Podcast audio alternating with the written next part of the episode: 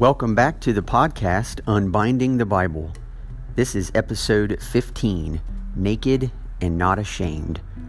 And in this final episode of Genesis chapter 2, we're going to take a close look at the phrase naked and not ashamed to describe the first man and the first woman in the garden, what we learn about God's view of marriage, what we learn about social interactions and relationships with one another and how we grasp a few insights about what it means to live in perfect harmony with God, with the creation, with one another, and with ourselves to gain one final glimpse at God's good world functioning exactly as it should. It'll be helpful for us as we pick up a few themes to compare it to God's relationship with his people throughout the rest of the Old Testament the themes that Jesus picks up on also from Genesis 2 to describe his relationship with the church and what we learn about the way God has chosen to set things up in his good world so that the, those metaphors hold true. So I'm glad you're along for the ride once again. Thanks for tuning in. Here we go.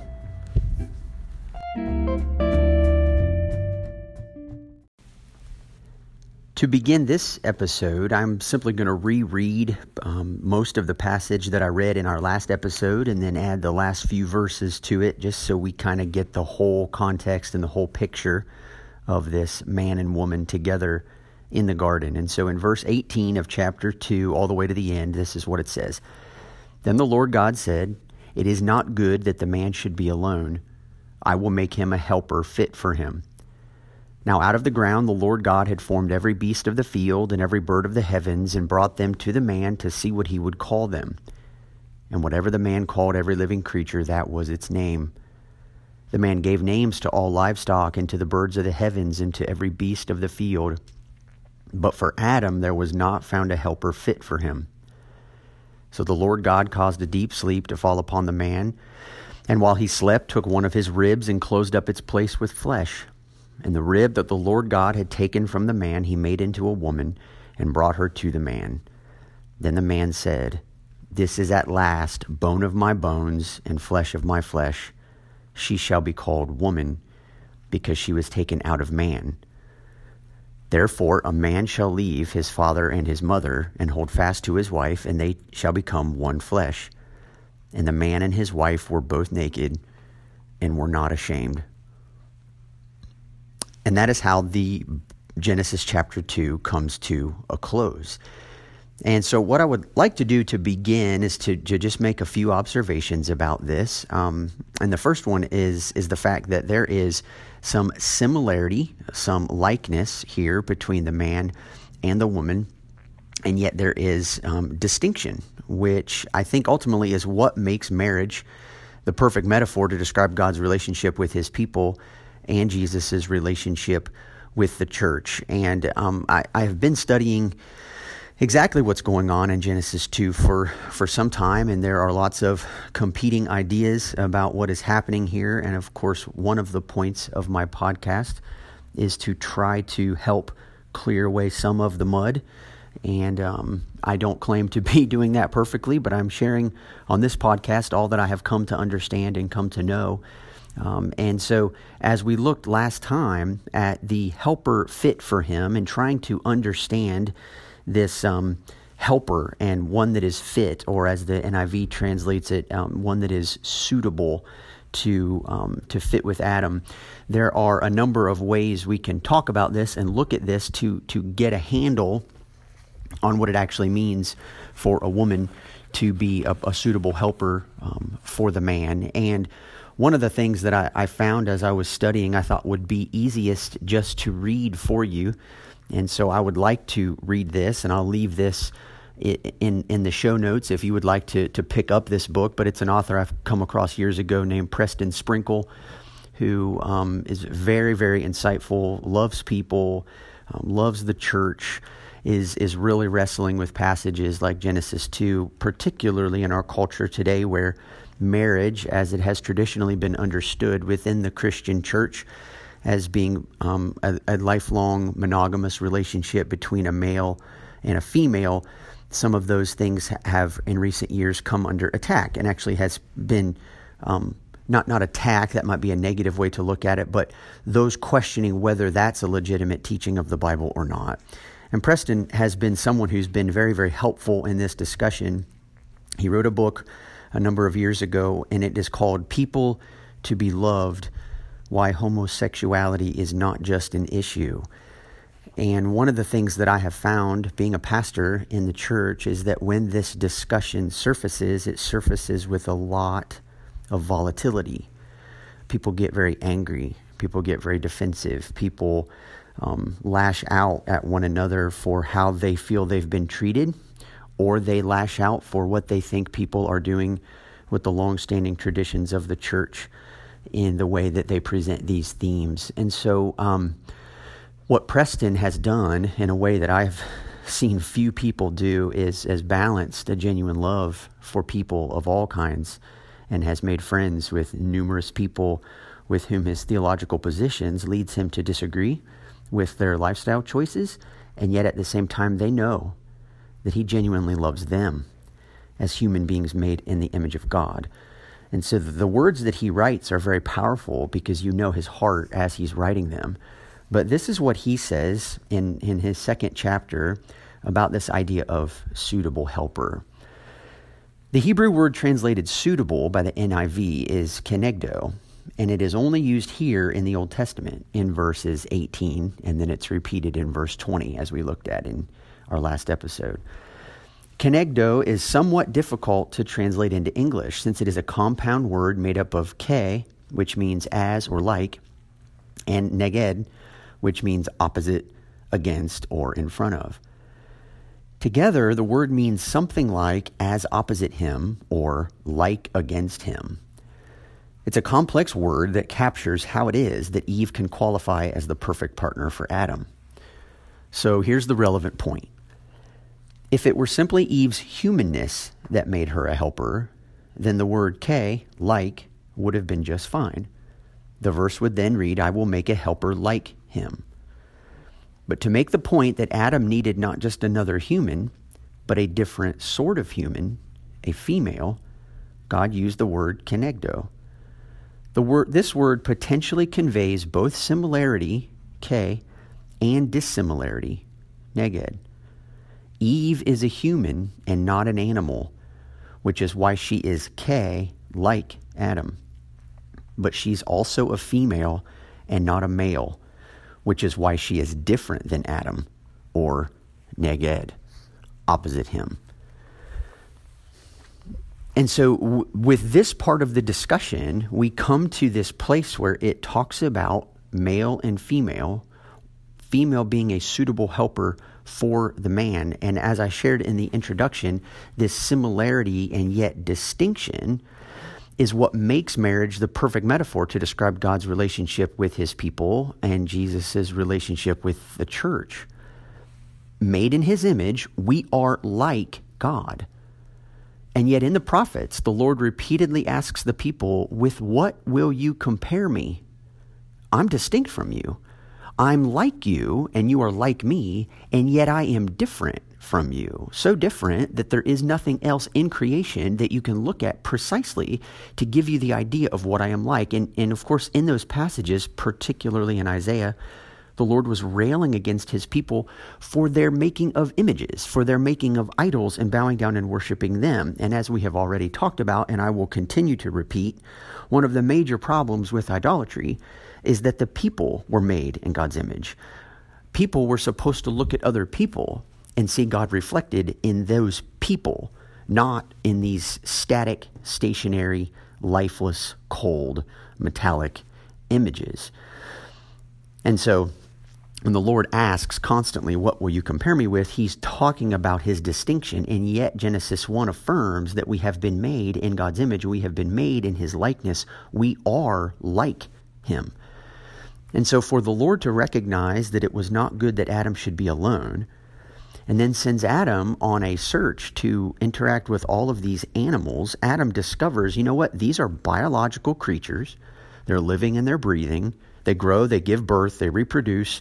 All of these things happen, and yet they are not like me. They're not a helper suitable for me. They're not one that is fit for me. So then God creates someone who is like Adam and yet is a suitable like against him, a, a, a, helper that is fit for him, someone that is distinct from Adam and yet like him. Marriage, then, between a man and a woman actually reflects this. And I think a, a way to get at this a little bit more is to look into the New Testament and to, to, to hear what Jesus has to say about marriage. And he is asked lots of questions in the Gospels, usually questions trying to trap him in his words. But in this particular passage found in Matthew chapter 19, in verse 3, it says this Pharisees came up to Jesus and tested him by asking, Is it lawful to divorce one's wife for any cause? He answered, Have you not read that he who created them from the beginning made them male and female? And he said, Therefore a man shall leave his father and his mother and hold fast to his wife, and the two shall become one flesh. So they are no longer two, but one flesh. What therefore God has joined together, let not man separate. And they said to him, Then why did Moses command one to give her a certificate of divorce and send her away? And he said to them, Because of your hardness of heart, Moses allowed you to divorce your wives. But from the beginning, it was not so. Now, this is a passage that is not addressing marriage in terms of uh, homosexuality. Um, in fact, it isn't even talking about two people who wish to get married but what's really, really interesting about this passage is that if you heard when I was reading, um, particularly in verse 5, Jesus quotes from Genesis 2:24 where he says there and said therefore a man shall leave his father and mother and hold fast to his wife and the two shall become one flesh. The question Jesus is answering is whether it is okay for a man to divorce his wife, to get out of this relationship to end the marriage for the reasons that he sees fit to leave the marriage? Jesus is answering that question. He is wanting to uphold the unity and the union of a relationship called marriage that God Himself has made possible, that God Himself has joined together. That is what Jesus is attempting to do by using Genesis 2:24, the passage we just read. But that is not the first passage that Jesus brings into the discussion when the Pharisees ask him about marriage. They're not asking him who is allowed to get married and who isn't. They're asking him, is it lawful for a man to choose to divorce his wife for whatever reason he sees fit? So Jesus could have answered their question the way they were asking it in their context simply by quoting Genesis 2:24, but he doesn't do that.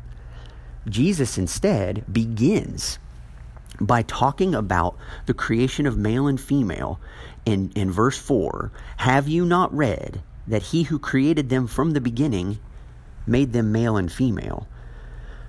Now, as we read through Matthew chapter 19, it seems really strange that Jesus, in only talking to Pharisees about divorce, would feel the need to insert Genesis 127 into the discussion. And if you remember Genesis 127, it simply says, "So God created man in his own image, in the image of God he created him, male and female he created them." And so Jesus specifically mentions Genesis 127 unsolicited by the Pharisees that God made them male and female. It's an absolutely unnecessary detail added to a question that wasn't even about marriage. And yet it looks unnecessary to you and to me, but apparently to Jesus, it wasn't unnecessary. That Jesus knows that so often the Pharisees come to him with issues that are for them um, action based only or issues about the Sabbath, maybe, where they were upset with Jesus for working on the Sabbath. What they weren't understanding was the underlying reasons that established the Sabbath, which Jesus continually comments on.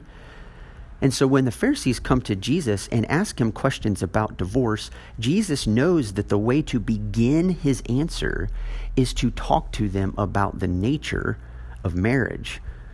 Not that anyone for any reason can choose to frivolously divorce their spouse, but rather we need to get into our minds very clearly what qualifies as a spouse. And so Jesus does that. And, and I have heard and read that there are some who hold that no, Jesus is simply quoting Genesis 127 to make sure that people understand that females are created in God's image just as much as males. And we also live in a day and have gone through periods of our history where females have not been viewed with the same quality, the same care, and the same respect as males. I hope to show you in Genesis chapter 3 that that reality comes from the fall. That reality is not rooted in Genesis 1 and 2. Male and female are equal, they are both image bearers of God. And each one of them reflects different aspects of God, so that if you and I want the complete picture of who our God is, we will need to look at both male and female. But the trouble with assuming that the reason Jesus quotes Genesis 127 is to assert that females are made in God's image too, the trouble with that is that he doesn't quote that part of Genesis 127. If Jesus wanted to show that females are made in God's image too, he would have said, in the image of God, he created them but he doesn't. He says he created them male and female. He leaves out the twice repeated um, word image, which is two thirds of that verse. And I think what that shows us, it doesn't show us that female are not created in God's image. What it means is that Jesus' reason for quoting that in Genesis 1 is not just to level the playing field between male and female, it's to actually highlight the fact that there's distinction within marriage. And that's what makes it actually possible. Now, verse 25 of Genesis chapter 2 does, in fact, describe the state of the first couple in the first marriage there in the garden.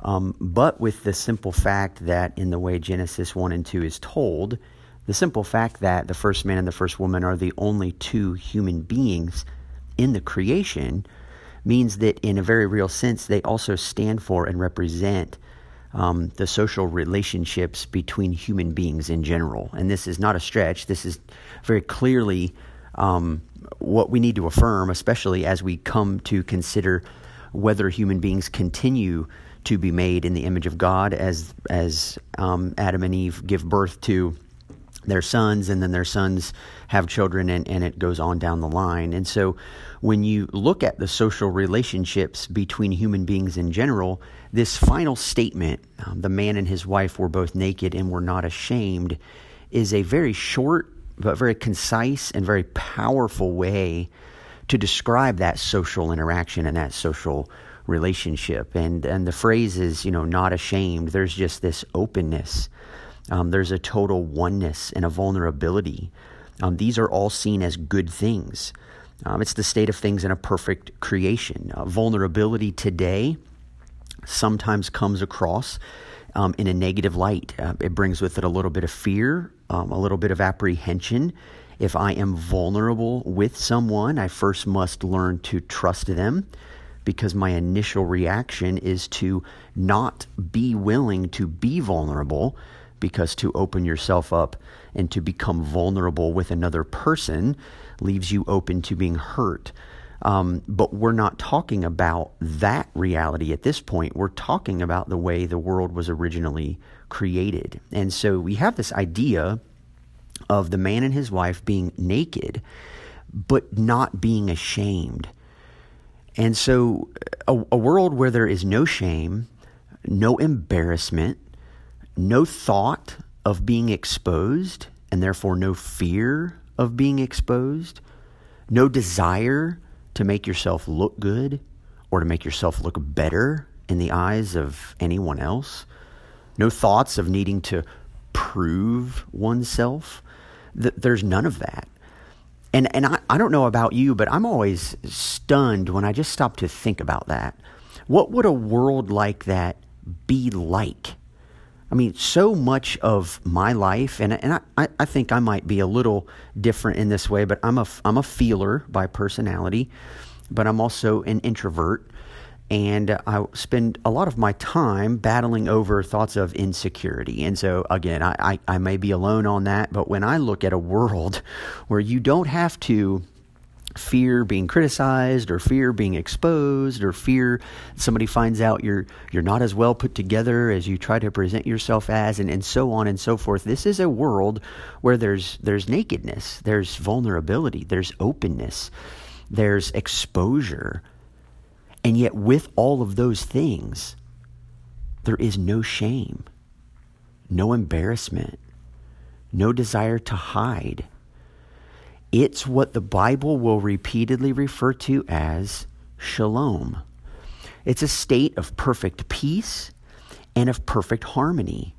And it's so perfect that even the most basic levels of trying to correct what is wrong with the world, which you and I know as a world where we're trying to correct the fears of what we think will others will see in us if they see the real me deep down inside, these are all kinds of areas that are not representing the perfect shalom, the perfect peace, the perfect harmony um, with God and with His creation. And, and in fact, as we wrap up Genesis 1 and 2, this shalom, this peace of God, this state where all things are functioning precisely as they should, it, it is multidimensional.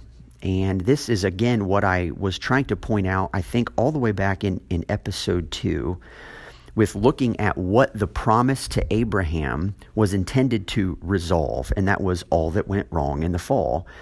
And so the shalom of God is something that is also related to every component of creation. And so I would say that God's shalom is God's perfect peace and harmony with all of his own creation. The people in it, the creation, and and the way man is, is performing his his work all of these types of things god's rest itself is god's relationship with all of his creation. But that also involves god with man. That involves man with man. And we've seen this here in our passage that we're looking at now. We see man with the creation. So he has a task. He's been called to rule it and he's been called to work it and to keep it. As those relationships function appropriately, there is shalom. As man treats other men and other women respectfully as image bearers of God who are his equals, there is shalom. And then there is finally man's relationship with himself. And so you see it in verse 25. The man and his wife were both naked and were not ashamed. Well, what's interesting about shame is that shame is directly related to your own nakedness. It's very seldom related to someone else's nakedness. Um, in fact, all through history, seeing someone else in a state of nakedness uh, produces further sin somewhat if it's outside of a context of marriage. And then in a context of marriage, it can be a beautiful thing. But so what you actually have, if you think about this, there's sort of a pattern in creation. We, we might call it just a creational pattern. But as we're attempting to understand this idea of shalom, we have um, our relationship with creation. So we're made in God's image.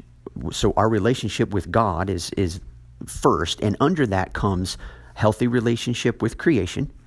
We're made in His image. We're made to rule over the birds of the uh, the air and the beasts of the field and over every living thing that creeps on the ground. So, our relationship with the creation, our relationship with others.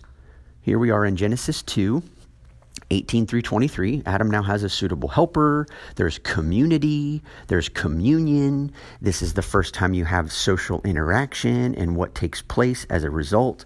And then finally, you have relationship with oneself. You have an unashamed state at your own nakedness. So you've got this view of your relationship with the creation, this this big big scene. You have your relationship with other people, focused in a little smaller to these other image bearers of God and how you relate with them while you are caring for, ruling over, working and keeping this creation.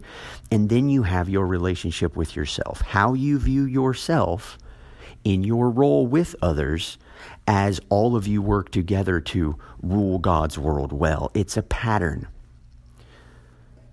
But in the fall, beginning in chapter 3, the ordering of these relationships is reversed.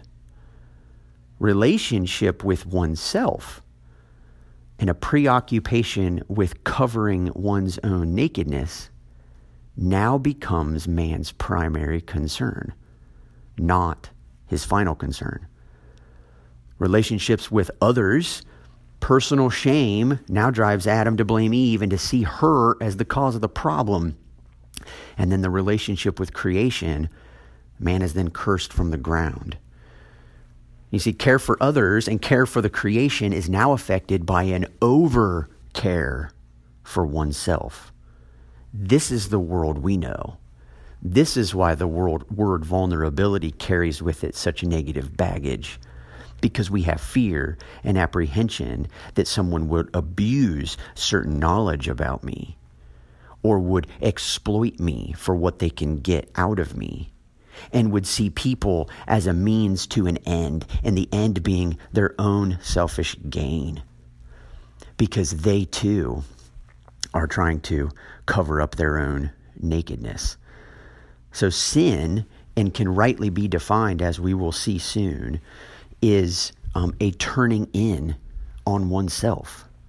Sin can and, and oftentimes is described as a reversal of creation, which is why the New Testament will oftentimes speak about salvation and about redemption in terms of a new creation.